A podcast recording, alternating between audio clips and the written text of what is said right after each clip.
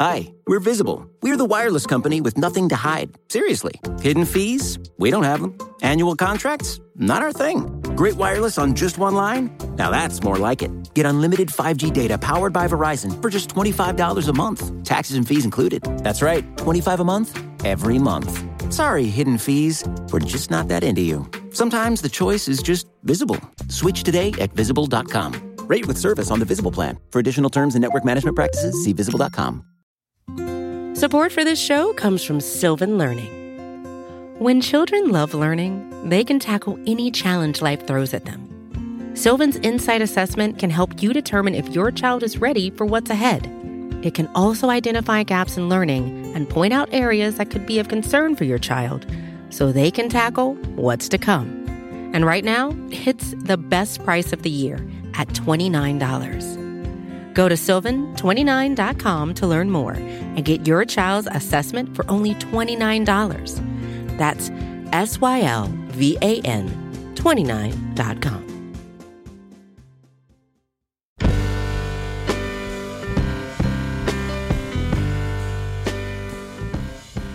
Hello, and welcome to the Longform Podcast. I am your co host, Evan Ratliff.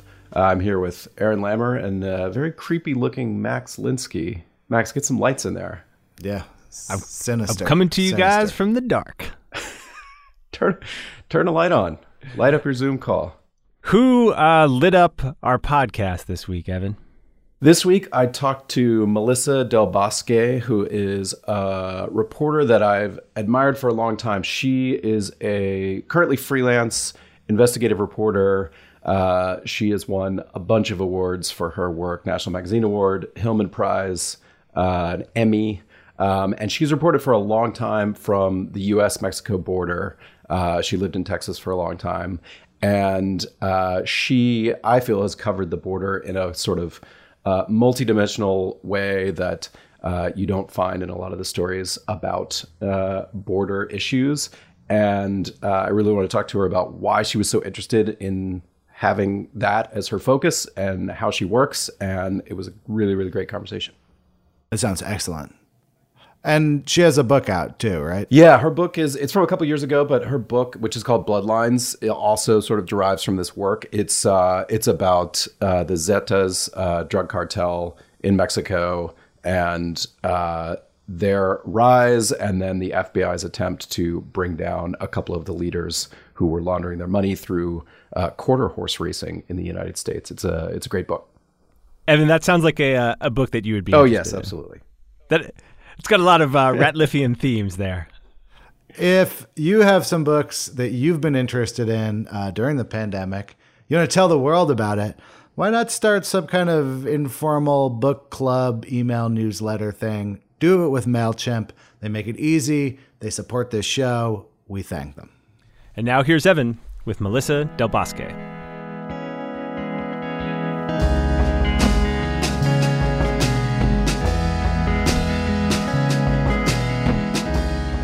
Melissa, welcome to the podcast. It's really nice to see you.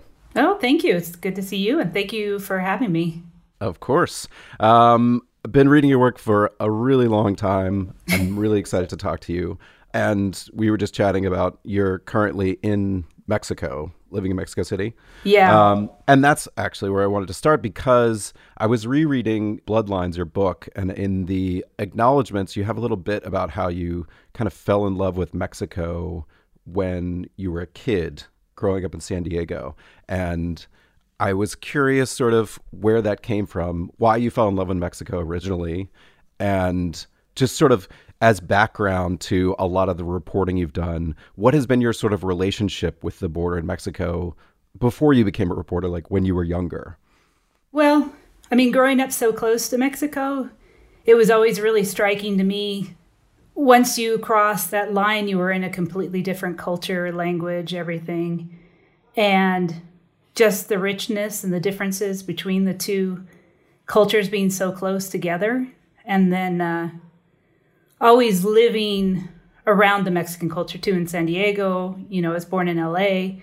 LA is the second largest Mexican city in the world, basically after Mexico City, you know. So like I still never get over the fact of like when you're in Texas or Arizona or wherever, you know, you look across the street and that's like a whole different country and culture and language. Like I've never gotten over how cool that is, basically. as Did you, simplistic uh, as that sounds, yeah.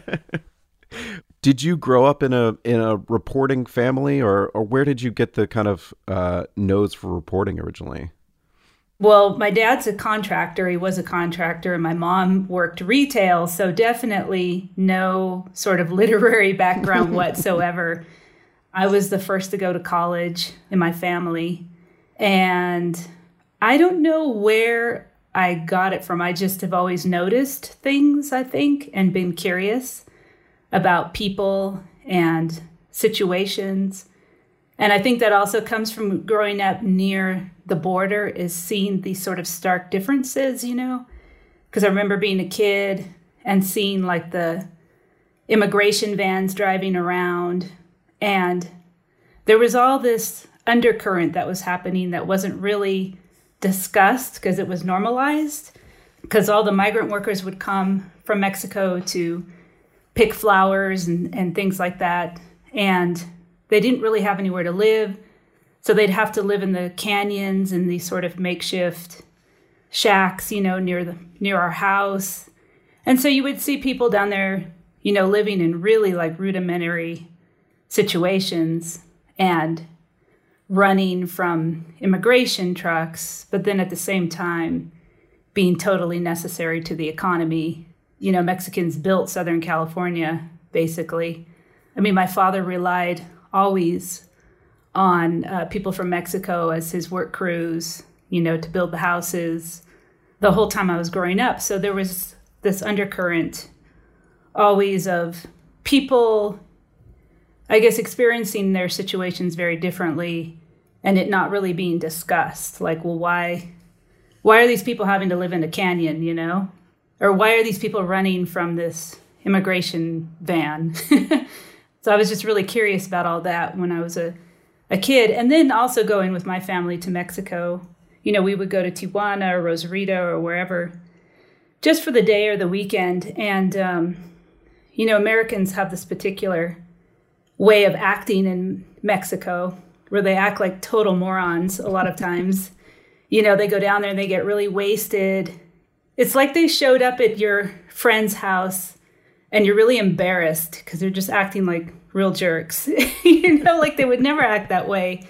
Like the sense of entitlement, you know, like they're in this bubble of entitlement and they're just sort of floating around and waiting for people to to serve them, you know, and I always thought that was really weird. So as a kid, I didn't understand any of it, of course. You know, I didn't understand the inequality and just the racism and all that stuff, but it was all around me, and I was just trying to understand, you know, what was going on there. So then, did that manifest, you know, when you were in college, getting interested in journalism, or as a job? How, what was your kind of first job experience? Well, I went to uh, San Francisco State and um, I was in creative writing and poetry. So that's where I started. You know, I wanted to be a, a writer, you know, and write fiction and really realized that that was difficult pretty quickly. And then I needed to figure out a way to make a living, you know, because I was always interested in storytelling and um, writing, but hadn't really thought about how to like pay the rent or survive. So I mean, it's a ridiculous story, but I was literally sitting next to this woman in poetry class, and she's like, "Oh, I just wrote this story, and they paid me for it." You know, I was like, "They paid you for that?" she's like, "Yeah, it's called journalism." So uh, sad, but like I say, I did not come from a literary background at all. Like I literally, I had no idea how to even get into journalism. so know? what did you do? Well, I started working for neighborhood newspapers in San Francisco. I worked for the Western Edition newspaper. I lived in Western Addition. Yeah, I did too. And uh, it was really interesting because that's where Japantown is and, you know, a really, really great African American history in the Western Addition, some uh, blues singers and so forth. So I started at the neighborhood level, just writing about the neighborhood and I loved it, you know, just learning about where I lived and the history, and then I worked for a diabetes magazine. doing health writing about diabetes. I don't have diabetes, but I learned a lot about it. And so I really started at the ground up. And um, then I decided this is going to take me forever. So I need to go to journalism school and sort of like accelerate, you know, the process. Mm-hmm. And that's about the time I decided I wanted to be a border reporter. And uh, border reporter is not really a thing. It was kind of a thing around NAFTA in the late 90s. A lot of newspapers had border bureaus, especially in Texas. And this is when, you know, newspapers had money and journalism was a more thriving career choice. um, so I just thought that was really cool being on the border and getting to go back and forth between the two countries and to write about this really unique area. And I thought, well, Texas is the best place to go because they've got most of the border. So I applied to UT Austin to their journalism school, got in, and then from there started uh, doing uh, internships and things down at the border. Well, actually, Odessa. I ended up in Odessa in West uh-huh. Texas, but they circulate all the way down to Big Bend and Presidio and Ojinaga so I talked them into letting me be their border correspondent. And it was like a four hour drive or something from there to the border. And they were like, hey, if you want to do it, knock yourself out, you know? So so I spent my internship just like driving around Big Bend and up and down that section of the border, which I loved. It was great. Was there anything in particular, this moment where you said, Hey, I want to be a border reporter? Was there anything that sort of prompted that or that was just from your experience growing up? Like it's a sort of unusual thing to be sitting in San Francisco and saying hey you know what? Texas the border I want to be a border reporter. Do you know where that sort of came from? Yeah I saw a photo essay book and I don't even remember who took the photographs or who the writer was but they were both men and it was all supposedly about the border but it was really just Boys Town, basically. like this stereotype of the border, of it only being about prostitutes, drinking and getting wasted, going back to that sense of entitlement that I experienced mm-hmm. as a mm-hmm. kid, you know, where I was really annoyed by that. Because I remember the guy was kind of a famous writer, and I was like, wow, so this is how you characterize, you know, this area and you're making money off of this and this is what you're peddling to people. And i just thought there's so much more there. There's so much more to you know the border and and to the culture. And you know i'd like to see something a lot less restrictive and a lot more reflective of what i think it really is. So then you sort of you did it. You sort of had it working in odessa and getting to do some border reporting. But one thing I when I was like looking back through all of your old clips, I found one of the first sort of clips where you joined the Texas Observer and it was the outgoing, I think, State House reporter saying, Welcome, Melissa Del Bosque, who's joining now as a State House reporter, who has been working for five years as a legislative aide and is now returning to journalism. So I'm not sure I've interviewed anyone who's sort of taken a dip into politics and then come back out. What prompted that? Well, after I after um, I left UT Austin, I went to McAllen, so that was my first border reporting job. Was that a newspaper? Yeah, it's the McAllen Monitor, and I got there in 2000. I got there right before 9/11, and the neat thing about Texas back then, especially compared to California, was that I was used to the border wall already because that's where they built it first and because there's a Navy base in San Diego and it, it's very militarized, you know, that's where it first started. So there was always that sort of division that you could see visually. You know, they used old landing mats and things for the wall, and it's real ugly. And they didn't have that in Texas, you know? So that was really cool because you could go back and forth, and the families were really united. They'd some people would live on the Mexican side, some on the US side. And so the river divided the two countries and it seemed very um, mm-hmm. fluid. And this was before all the violence hit, you know? And the newspaper kind of just let me do, like, I would propose my own stories. So they let me do what I wanted to do. And I was going into Mexican prisons and doing some stuff on, you know, drug lords and stuff. But I was mostly doing the environment and uh, water treaty rights and health and just stuff on the families living there. And so I learned a lot basically by being there. But then I met somebody in Austin who is from Mexico, who's now my husband, and had no love of the border whatsoever at all. I mean, he grew up in Monterrey in northern Mexico. So for him, the border was a place where you went and bought a tux for a quinceanera and you kept on going you know? It was like a border was the border was like this place that you had to go through to get to some place better basically. After 20 years he really appreciates the border now. Because he's had to go there so many times and he's a photographer and he's actually doing his own projects there now and really loves it but at the time he did not love it at all. And so so i ended up be, uh, moving to austin to be with him and I ended up going to the legislature and working in the Senate for five years for the senator from McAllen. Uh-huh. So it was a border senator. So I still learned a lot. I mean, the way I thought about it was well, I'm still going to learn a lot about the region I'm interested in, but from a totally different perspective. So I did communications and then I did policy work in the environment and uh, health stuff uh, for the senator. And I learned a lot about how power works, which was really interesting because I got to go behind those doors that were usually usually closed to mm-hmm. reporters and to sort of see up close how the sausage got made. and uh, I have to tell you, it was pretty horrifying. how the sausage got made.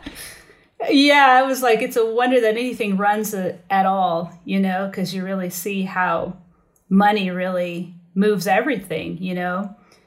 And people's motivations are usually very uh, self-serving, I guess. So the you know the best legislation that would be good, let's say for cutting down, you know, air pollution or whatever, would just fail mm-hmm. year after year after year because the oil and gas companies run you know, the government more or less. So what they say goes. And so it was pretty horrifying. So uh, I would call the Texas Observer all the time and just be like, you guys got to get down here. this is horrible. I can't believe it. You know, I, and I would like leak them stuff, you know, and, and often my, my boss would let me do it. He was pretty good about that. I mean, he was a former Vietnam vet and a migrant farm worker. And so he was a pretty cool guy. So I was just always calling them, and they, you know, they had a small staff, and they finally said, "Damn, why don't you just come down here yourself and write the stories? We're getting tired of you calling us." And they got a uh, a grant to fund an investigative reporter for two years, and I guess this is what 2007. So Jake Bernstein at the time was the editor, and he said, "Look, I've got a two year grant for an investigative reporter. I can promise you two years." and it was like $10,000 less a year than what I was making at the Capitol. But I was like, yeah, I want to I want to do this. So uh, instead of becoming a rich lobbyist like most of the people did that I worked with who are now making like, you know, six-figure sums of money, I took a $10,000 pay cut and went to the Texas Observer and wrote grants to be able to actually do my job. And yeah, and I stayed there for 10 years. So two years turned into 10 years.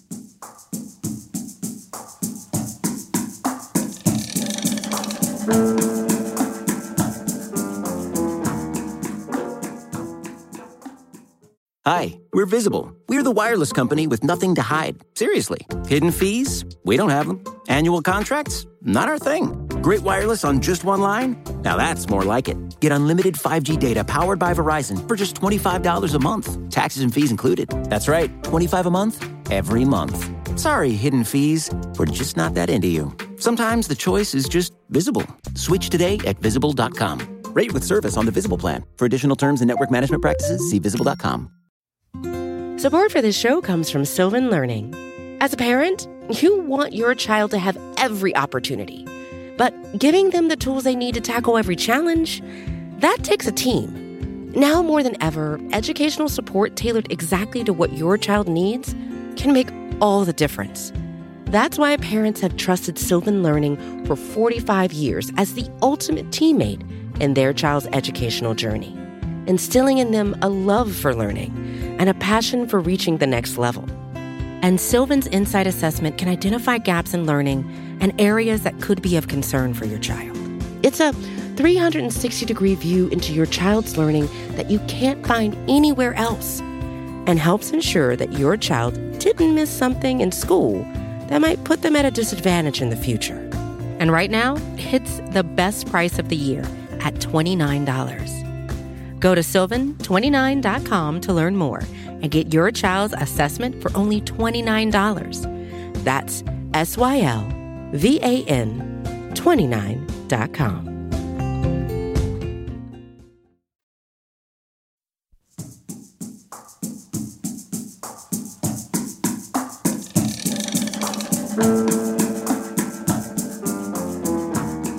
For people who don't know the Observer, I feel like it it looms very large in Texas, but some people outside of Texas might not know it that well. Just describe sort of what what the Texas Observer is.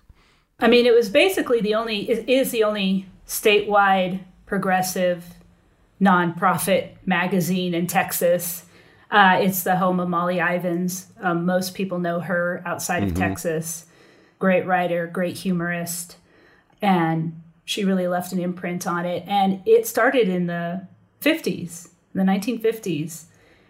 And it's always been sort of the progressive voice of Texas, which is no small task, let me tell you, because Texas is a real, you know, piece of work. So, yeah, so I mean, there's a million stories in Texas and, you know, a massive oil and gas industry, repressive, lots of skeletons buried everywhere. So, um, Well, that seems like a challenge when you're given this sort of mandate to you're hired as an investigative reporter. Uh, you've got this grant. Go do some investigative reporting. Like, how wide was your purview, and how did you start to define what it was that you wanted to go investigate?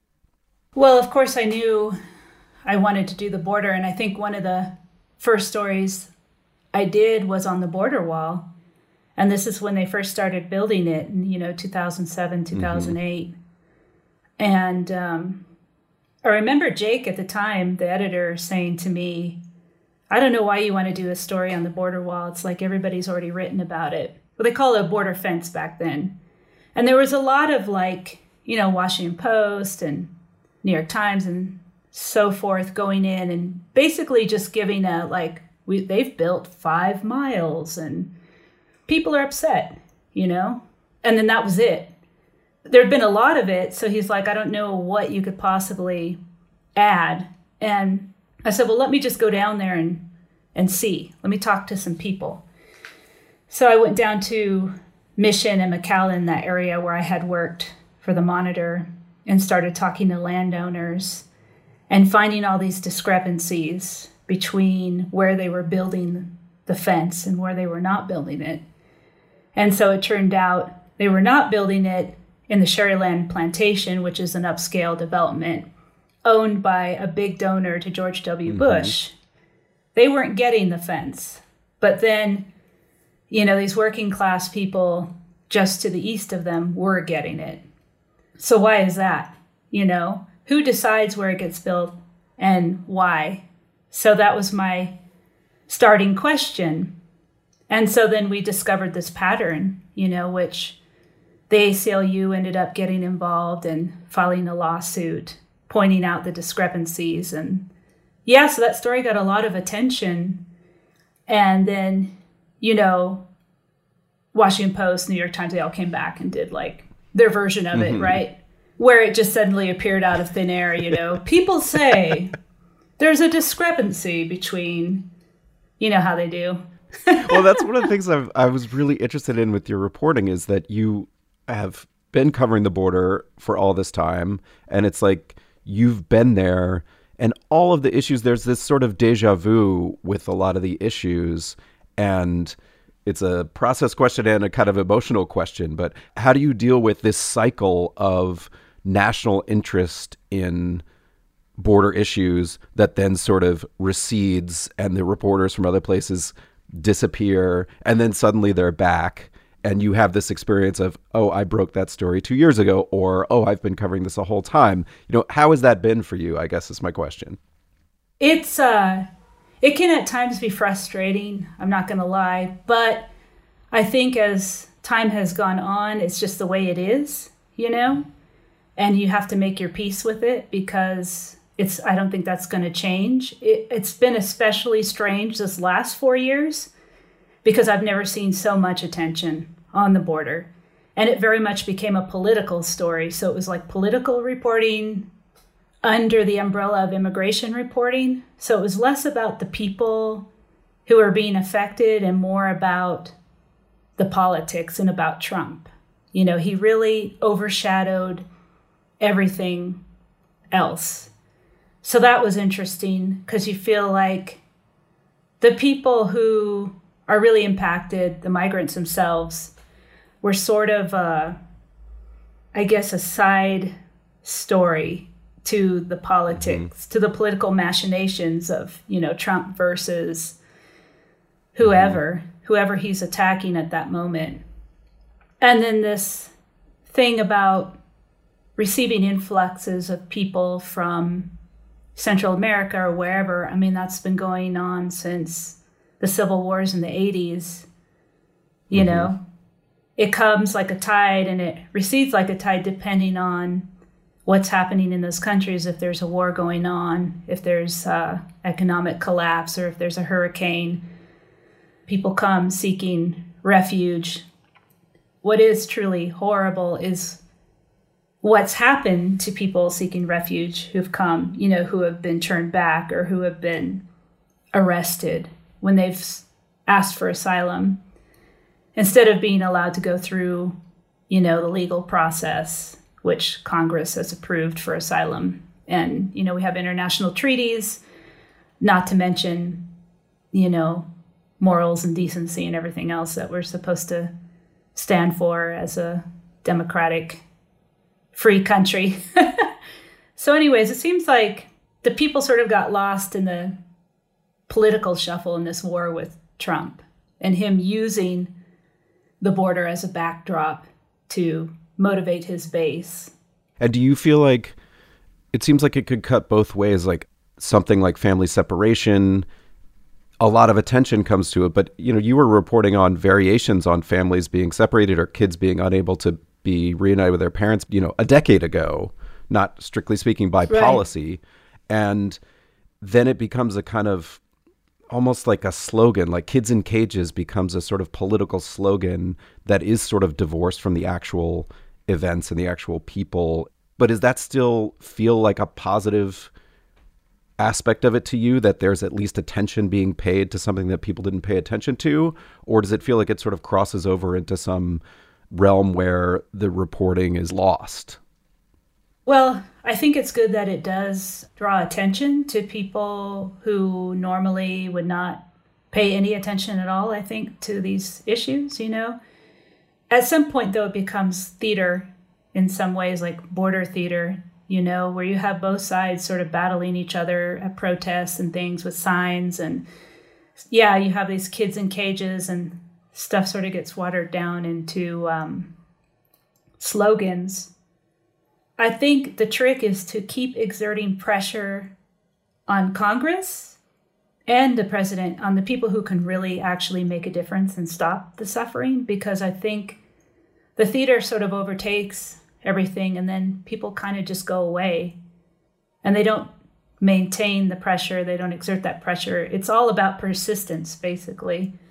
And you know, over the years, it is, it's very cyclical. You know, people get really worked up about something and then they all disappear.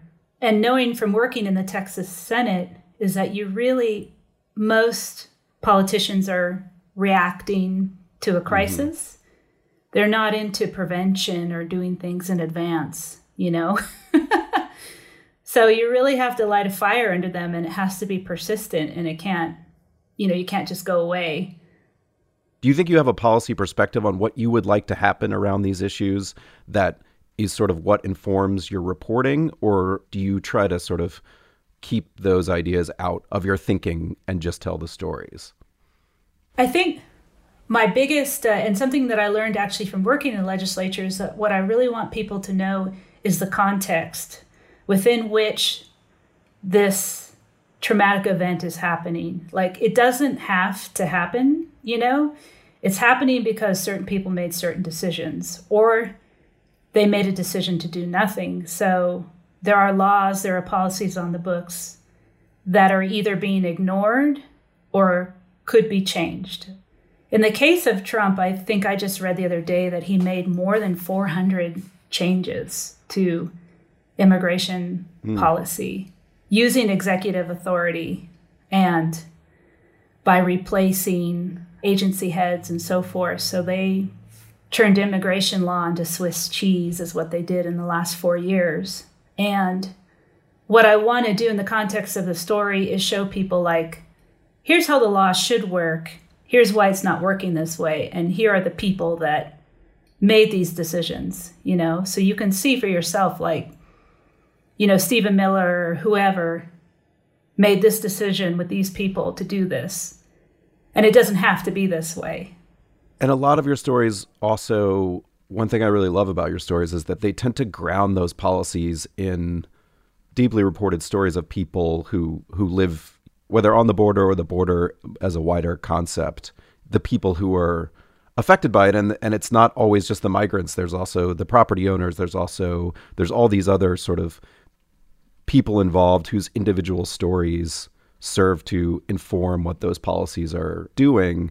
And I wanted to talk a little bit about how you find those people and how you choose those stories, because it's always curious to me, sort of how you're able to find them. Like, were you a person who just sort of went around gathering sources and like collecting people who would bring things to you in terms of individual stories, or would you always go with a kind of targeted idea of who you were looking for? No, I just start talking to people and then they usually point me in the direction of somebody else. And it's mostly just being on the ground and having conversations with people.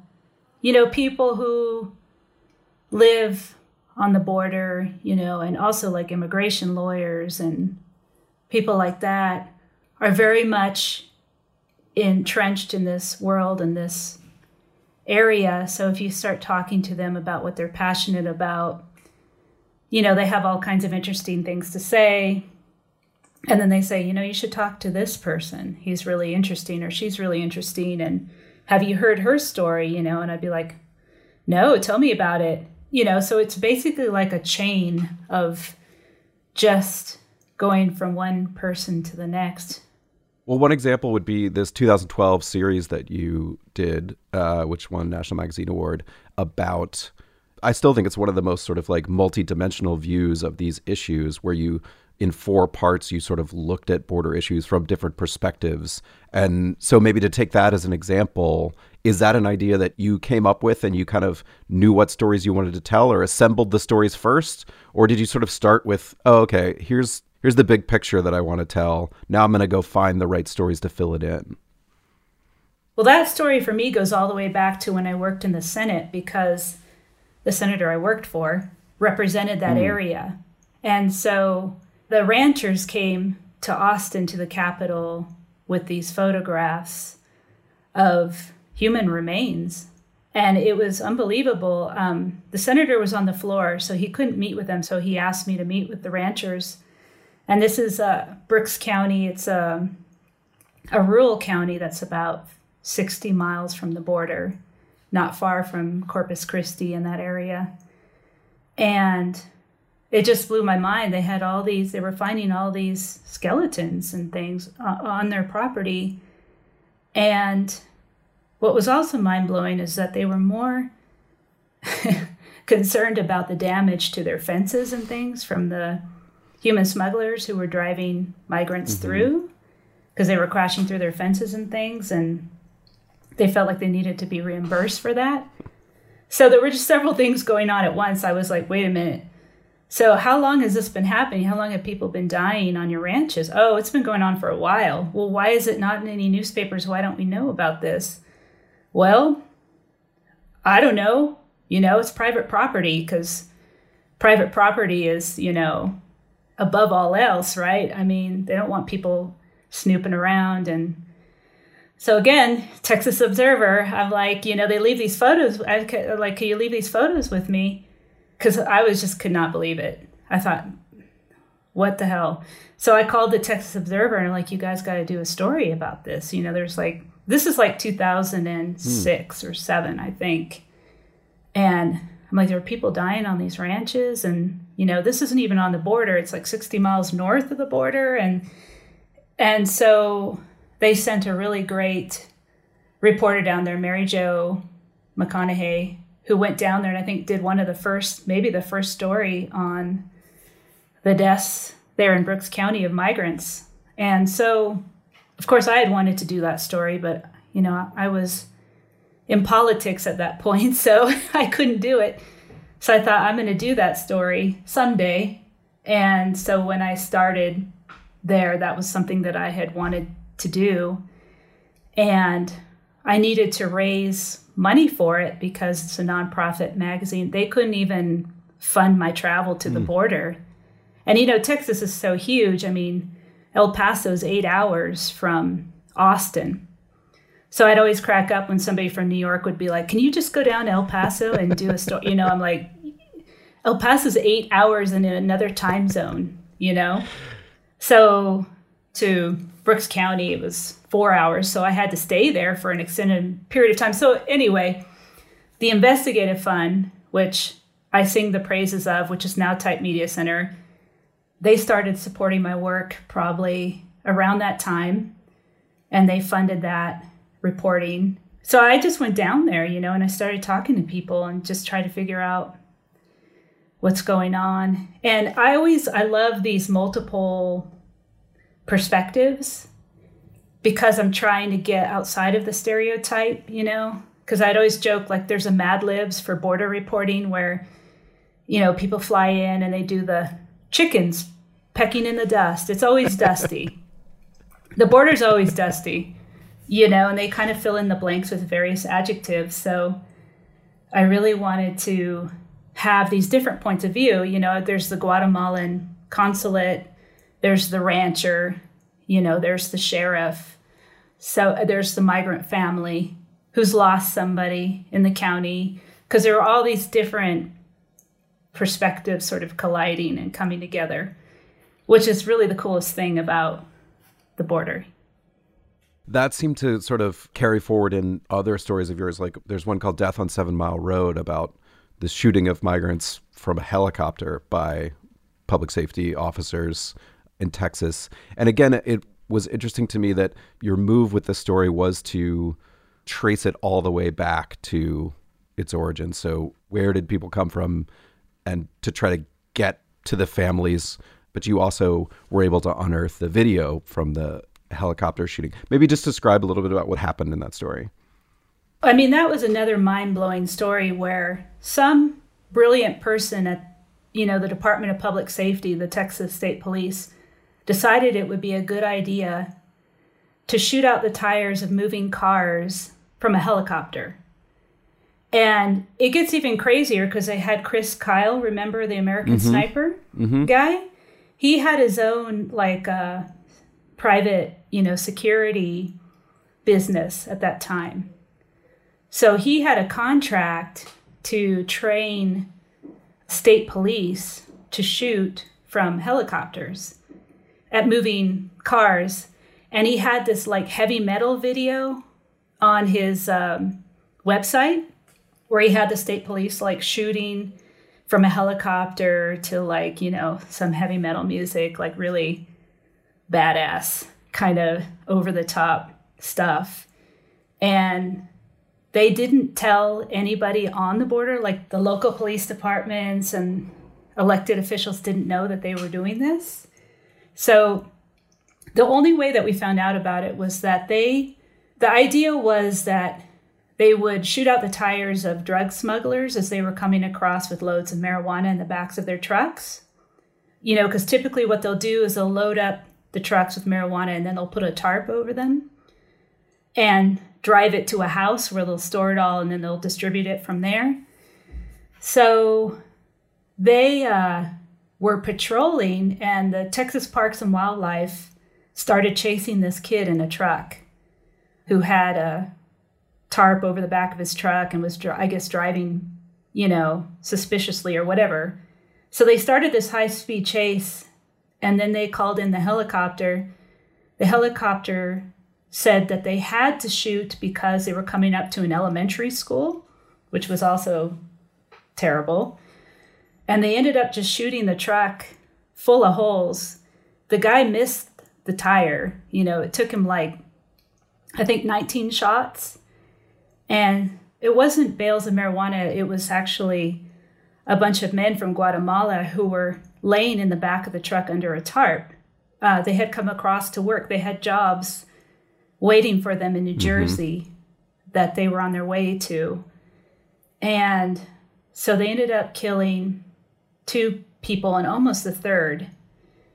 And they removed these guys immediately and put them into detention and wouldn't allow any reporters near them. You couldn't interview them or anything. And basically tried to sweep it under the rug. And I remember some of the politicians saying, you know, they got what they deserved because they shouldn't have ever crossed illegally.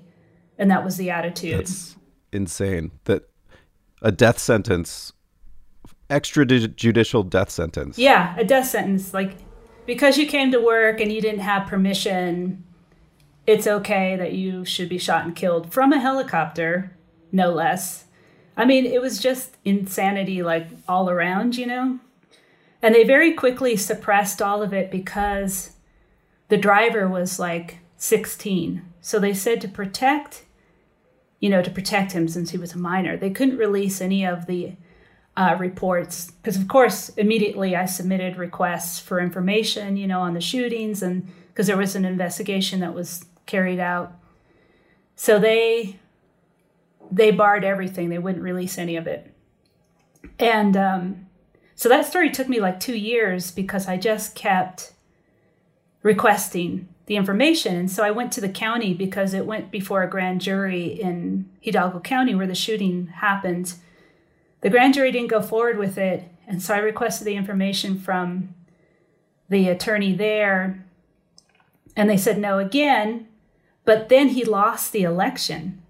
So, in the shuffle between him going out and the new guy coming in, they forgot to turn down my request. so, the Texas public information law says, you know, if you don't tell them within the, you know, I think it's 30 days or something, why you're not giving them the information, you have to give it to them. So they had to turn everything oh, over oh, wow. to me. I have to say that's probably the best day ever of my life in investigative reporting. That's incredible. I walked into a room in Hidalgo County where they just had laid out all the evidence, the videotapes from the helicopter, everything, and it was just an amazing feeling. So I knew once I had that information, I could really tell the story. So then I had to find the families in Guatemala and they lived in the highlands, you know, in western Guatemala. I mean, it was going to be really difficult to find them. They'd all been deported. So again, you know, the investigative fund came through and um, funded my trip down there. And through a friend on the border, he knew a woman in Guatemala who was from the same area, the same region. She was indigenous. And so she went in and found them, you know, for me and helped me. And uh, we went up there, you know, very rugged. In the mountains, we had to be out before it got dark because they have a lot of problems up there still with, you know, violence and things because these are sort of autonomous indigenous communities and people are coming in and trying to take advantage of them and stuff and they have various problems with the government. So yeah, it was amazing that we were able to find them. And I met the families and I got the full story of why they had decided to go. because it was really important for me to let people know who these people were, you know, why they had come, that they were not a threat, and to just tell the full story and to let them be able to speak too. Yeah, and a multi year process. I mean, that's longer than people spend on books in some cases. Yeah, no, it took about two and a half years, I think. I mean, I usually have three or four things going at once. You know, there are things I know that are going to take a long time, and then shorter things that I yeah. do. You know, there's always that tension with your editor of like, when are you going to turn something in? you know? So I have short, medium, and long, you know, like here's something I can give you right now. Here's something that will be ready in two years.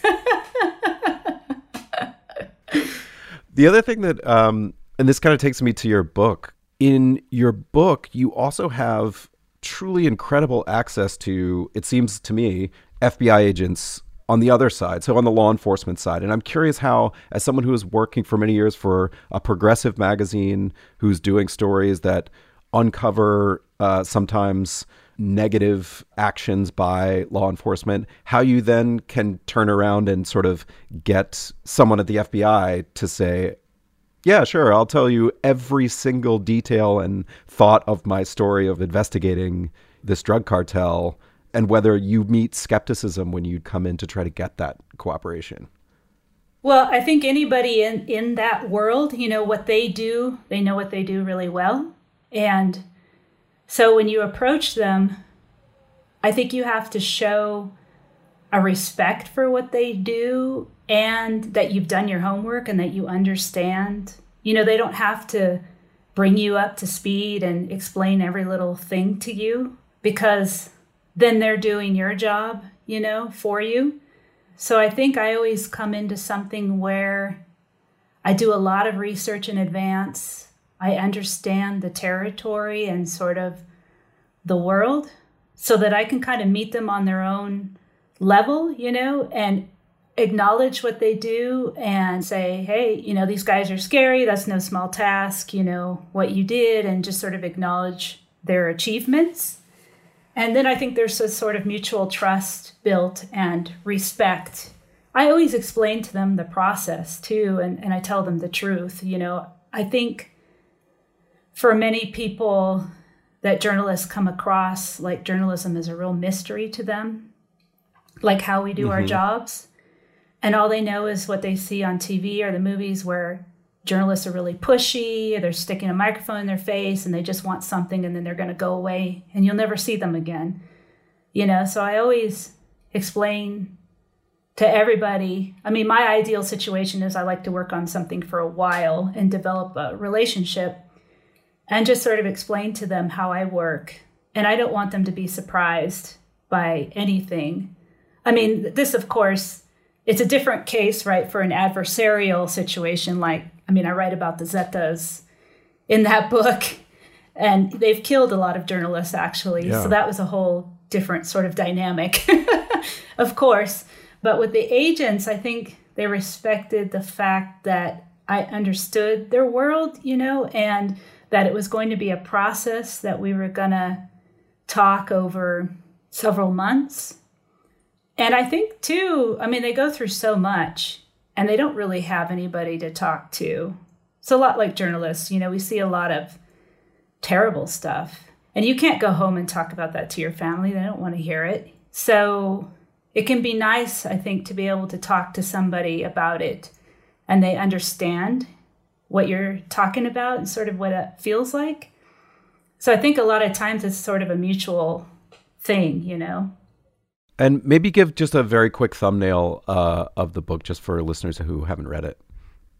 Yeah, well, the book is called Bloodlines. And so what it does is it traces this investigation into the leaders of the Zetas cartel, which was sort of the first cartel to really, I guess, change the dynamic of the drug war because they really used mass executions and torture and public displays of hanging bodies and things like that to sort of terrorize the population and their competitors uh, so that they could become more powerful and take over more territory. And at one point, they pretty much had half of Mexico, and Sinaloa cartel had the other half. This is around like, you know, 2010, about 10 mm-hmm. years ago. And so the leader of the cartel's brother uh, was living in Texas, and they were building this sort of horse racing empire through quarter horse racing, which is a big, big thing in, you know, the southern United States and in Mexico and Brazil. You can make hundreds of thousands of dollars. There's, you know, million dollar purses. And they were funneling their drug money into these really high dollar race horses. And so I'm tracing the investigation that the FBI and the IRS do into sort of dismantling this empire that the Zetas are building through horse racing. And they're breeding horses and they're selling them. And in the process, you know, people are being killed and extorted and all these horrible things are happening. And you, you mentioned the their sort of rise to power and the and the, the mass executions. And how do you kind of balance writing about, reporting on, and describing the real, like truly astounding atrocities that happen against, you know, tipping too far into something that's just sort of feels like violence porn or is, you know, there are these kind of publications that just sort of recount these episodes, these sort of horrific killings and in a non-reported kind of way. And I'm curious how how you kind of like balance that in even writing about them, I mean, they're just they're hard to describe. They're so unfathomable in terms of what they do to people. Yeah, no, it is unfathomable. Um, I try to dig deeply into personal stories so that you can really see the fallout from either being involved in that type of violence or or having to try to stop it. It's basically like staying after everybody leaves, mm-hmm. you know? for the fallout and and just sort of how that ripples through society, how it ripples through a family, how it sort of just destroys things. And so it's sort of the emotional journey, you know, I I mostly trace, you know, the primary agent's emotional journey in the FBI as he is trying to unravel this case and sort of the impact it has on him. And then on the female agent, especially also because she has family in Mexico and, you know, it's much more closer and personal to her. So, yeah, it's important to be able to have the access to somebody who's in that world where you can really unravel those feelings and get beyond the stereotypes and beyond. You got to get behind the body count numbers, you know? So much of drug war reporting is 113 people found in a mass grave, and that's all it is and you have to it can be much more powerful to focus on one person than it can to say 113 people in a mass grave you know why not just follow one person who lost somebody in that grave or you know that's going to have a lot more impact i think so it's looking for ways to get people to have some empathy or to put themselves in the shoes of somebody in that situation. And what what does that sort of do to you, having to trace down those stories? What kind of accrual effect do you think it has on you? Oh, not a good one. yeah, um, I did the DART fellowship for um, trauma and, and reporting, and I did that a few years ago. I think like from 2010 to 2012 was especially bad because that's when the drug war got really bad in Mexico and it really changed a lot for people who report there, you know. We really had to change the way we did things.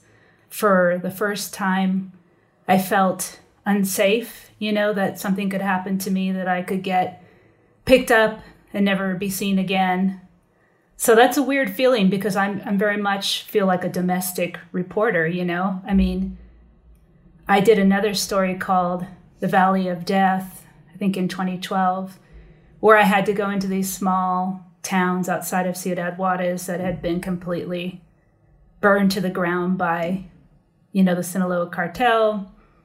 And I mean, you literally cross the bridge, You know, I think I went to Starbucks before I crossed the bridge. and then all of a sudden, you're driving into a military checkpoint and just these towns that look like something out of a war zone, you know? So it's this w- really strange whiplash that you get. And since I worked for a small nonprofit magazine, I didn't have a lot of support. I had to figure out a lot of it just by talking to fellow journalists and on my own and how do I deal mm-hmm. with this? You know, how do I how do I decide whether I want to do this story or not and what does it mean, you know? If something happens to me or why am I doing this story? Why am I putting myself in this situation? So yeah, so it it definitely had its impact and so I did that fellowship in New York and it was very helpful I think because I mean, I was in there with war photographers and stuff, and I thought, this is, I cannot believe I'm here with these people who really, truly have been seeing some horrible, horrible stuff. But then as we were all talking, you know, because some of us were just domestic, you know, we've covered, I mean, even a normal journalist, you cover house fires, you cover a lot of people on their worst day of their lives, mm-hmm. basically. Mm-hmm. And you have to go in there and, and interview them about it. So so we all figured out, oh, yeah, you know, we have some residual effects and we've seen some pretty terrible stuff. And so, how do you process that and how do you not take it home to your family, you know? Because I don't want to deal with that at the dinner table. and you, uh, you know, and a lot of people drink or they medicate, and you don't want to do that. So I have to say, I probably try to balance it out, I guess, with some lighter stuff. in terms of work or in terms of life? Both, I think. Uh huh. Uh huh. Yeah, to find the balance, you know? So, something that I've been asked before, and because I don't have a good answer for it, I like to ask it, even though I'm sure you've been asked it many times, which is when you've done reporting in which there was some security question, question of danger, particularly vis-a-vis these drug cartels, but in other environments too. How do you make the choices that you make in terms of how far you're going to pursue a story and what risks you're willing to take? You know, where do you draw those lines? You have hard and fast rules, or it's story by story. How, you know, you in a lot of these pieces you've done, there are real threats to journalists and journalists that have been killed pursuing similar stories. So, uh, how does that weigh in your in your mind when you're when you're reporting? Well, it's story by story. And I really rely heavily on the local community, on local reporters in those areas, or human rights folks, and so forth. So I, I talk to a lot of people in those communities, or try to in advance to just find out the situation. You know, how would I be received if I came in and I really want to sing the praises of the local journalists, especially in Mexico or in Guatemala, whose lives are under like daily, daily mm-hmm. threat, you know, because they're really the the heroes. I mean, I I come from a place of privilege, of course, being from the United States. So they're taking a uh, a risk by helping me. And so I have to acknowledge that too. So I have to also take into account am I risking anything for the sources I'm going to talk to, for the people who are going to help me in advance of deciding whether it's a good idea or not. And do you have stories that you've really, really wanted to do, or maybe even parts of your book that you decided not to pursue because they it was just too dangerous? Oh yeah, absolutely. I mean, talking to some people in the Zetas, I, I tried um, but to only to a certain extent, right? Because it's just really dangerous. I guess going further into the organization, further up the trail, you know, I think in the early 2000s you could do it. But since the violence got really bad around 2010, it's just too fragmented now. And there are too many moving parts and too many leaders who are killed and then there's a new person and you know it used to be there was the guy that you could talk to and if they said okay you know you might be able to do it but those people come and go so quickly now and it's so uh, volatile that I think it's much harder to get in there and get out without, you know, risking your life. and how do you ward off cynicism about it, or do you? Uh, I think it's harder not to be cynical just about journalism these days. What a masochistic profession! Like, how do we even make a living? Why? Why am I still doing this? Especially at my age, why am I doing this to myself? My issues are more probably with the industry itself than with any of the stories. Right. You know. I mean, I will keep telling these stories until I die, but it's a question of whether I can pay my bills or not in the process. well, when you just to return to the questions you said, you know, when things started getting unsafe, you had to ask these questions. You know, why am I doing this type of reporting? What what are your answers? What do you tell yourself about why you're doing it? Well, I think because it just, you know, it goes back to working in the Senate and seeing these things happening, and people just not being informed and not really understanding what was being done in their name, you know, by people who supposedly represented them but didn't really. They represented, you know, big interests, corporations, and money. They didn't really represent the people that had voted them in there. And I would say it's even gotten worse now with the information overload and all the misinformation, is that people are really confused about who is responsible, you know? How did it turn out this way and why? I mean, I remember having conversations. I'd answer the phone in the senator's office, and somebody'd be yelling at me as I picked up the phone about some, you know, bill or something they were upset about. And I'd be trying to explain to them, well, that that actually went through Congress. That's a federal, you know, thing. It's not a state thing. And then they would yell at me some more about how I was just trying to deflect, you know, and not take responsibility. And it's just I don't know if it's, it's the result of our um, public school education or something, but I really don't think we get enough of an understanding growing up of how the system works, how politics works, you know? I certainly didn't understand it. I'm embarrassed to say, and I was a journalist already until I actually started working in politics. Did I really understand it? But it's also, I feel like even if you understand it or think you understand it, it feels to me like it can still surprise you. Like reading your recent story about Sergio Garcia, this public defender who was sort of roped into the original family separation policy under the Trump administration, trying to figure out what was going on when they were piloting the program. Even that, I, I mean, it shouldn't have surprised me, but did you know going in this idea that they piloted the program and basically everyone involved said, this is terrible, including the people on the enforcement side said, this is not working. This is a terrible idea. This is bad for enforcement in addition to being inhumane. And then suddenly they were just doing it everywhere. Did you already know that story when you started working on this? I mean, I knew bits and pieces of it. And again, it's another one of those mind blowing things, you know, like it's everybody on the ground who actually knows what they're doing is saying this is a bad idea. And it's just a purely political move. And it doesn't matter. If the president says this is what I want to happen. And, you know, Stephen Miller and those guys that advise him, I mean, it was their decision and they made it. And anybody who got in their way, they basically got rid of them. And, you know, it's just purely political and deliberate and very deliberate. Like it takes away any idea that it was, it somehow they stumbled into it. Yeah. And, and it's just uh, infuriating, you know? So I think these next several years, I think we should just be doing stories like that of unraveling this mess and naming names. You know, like this is who made the decision, this is why they made the decision, this is when they made the decision, and this is what happened.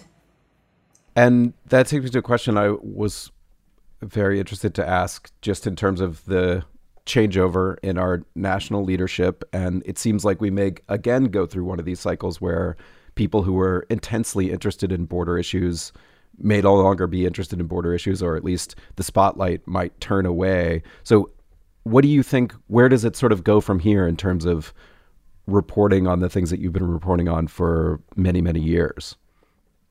Um, I think the spotlight will turn away again.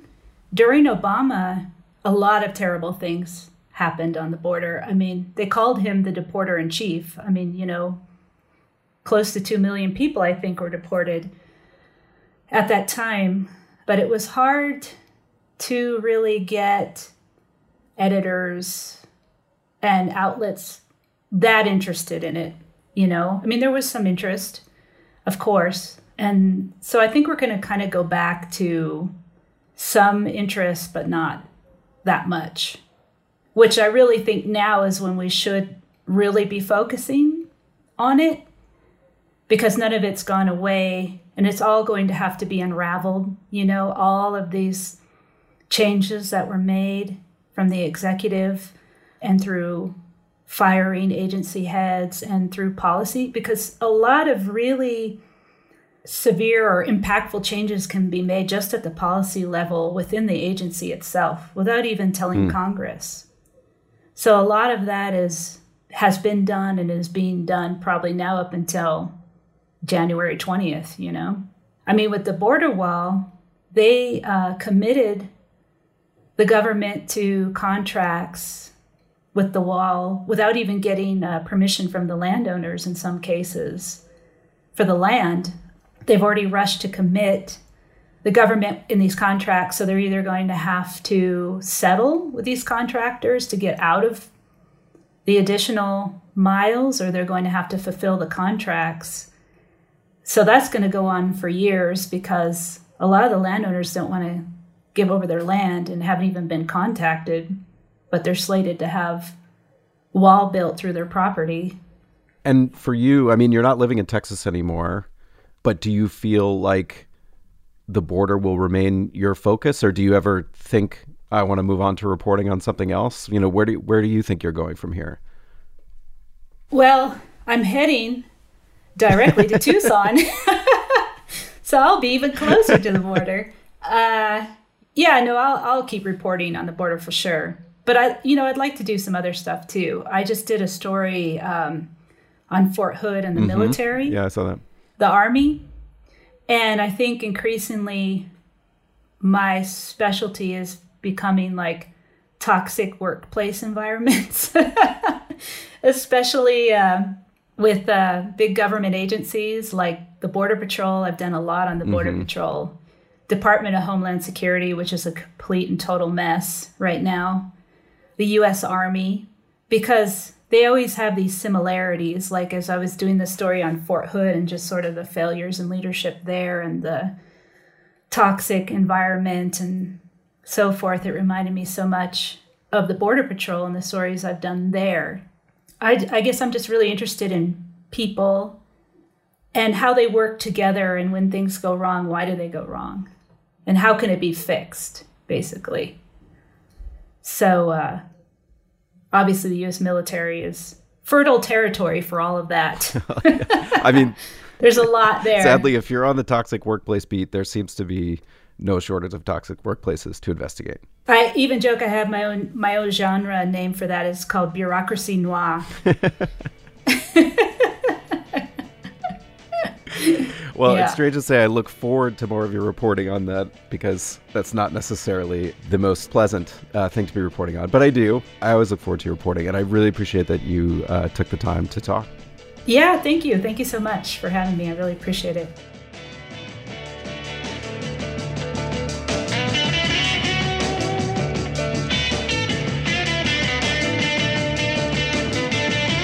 That's it for this week's long form podcast. I am your co host, Evan Ratliff. Thanks again to Melissa for coming on the show from Mexico City. Her book, again, if you want to check it out, is called Bloodlines The True Story of a Drug Cartel, the FBI, and the Battle for a Horse Racing Dynasty. Thanks to my co hosts, Max Linsky and Aaron Lammer, to our editor, Jenelle Pifer, to our intern, Susan Peterson, and appreciate, as always, our sponsor, MailChimp. We will see you next week.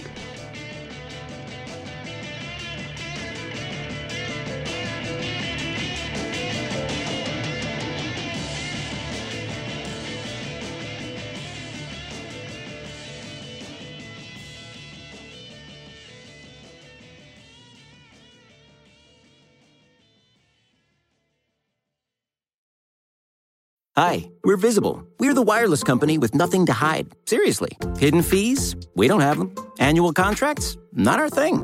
Great wireless on just one line? Now that's more like it. Get unlimited 5G data powered by Verizon for just $25 a month, taxes and fees included. That's right, 25 a month, every month. Sorry, hidden fees. We're just not that into you. Sometimes the choice is just visible. Switch today at visible.com. Rate with service on the Visible plan. For additional terms and network management practices, see visible.com. Why do you run? Why does anyone? I always thought that runners loved running, and that's not the case. Most runners hate running, but they choose to do it. In the new docu-series Running Sucks, brought to you by Team Milk, Abby Ayers learns why women runners everywhere are driven to go the distance. It really is about taking my power back and proving myself wrong. Team Milk is about fueling women's performance and helping them along their marathon journeys. You can sign up now for the inaugural Every Woman's Marathon taking place in Savannah, Georgia on November 16th, 2024. Learn more and register at everywomansmarathon.com.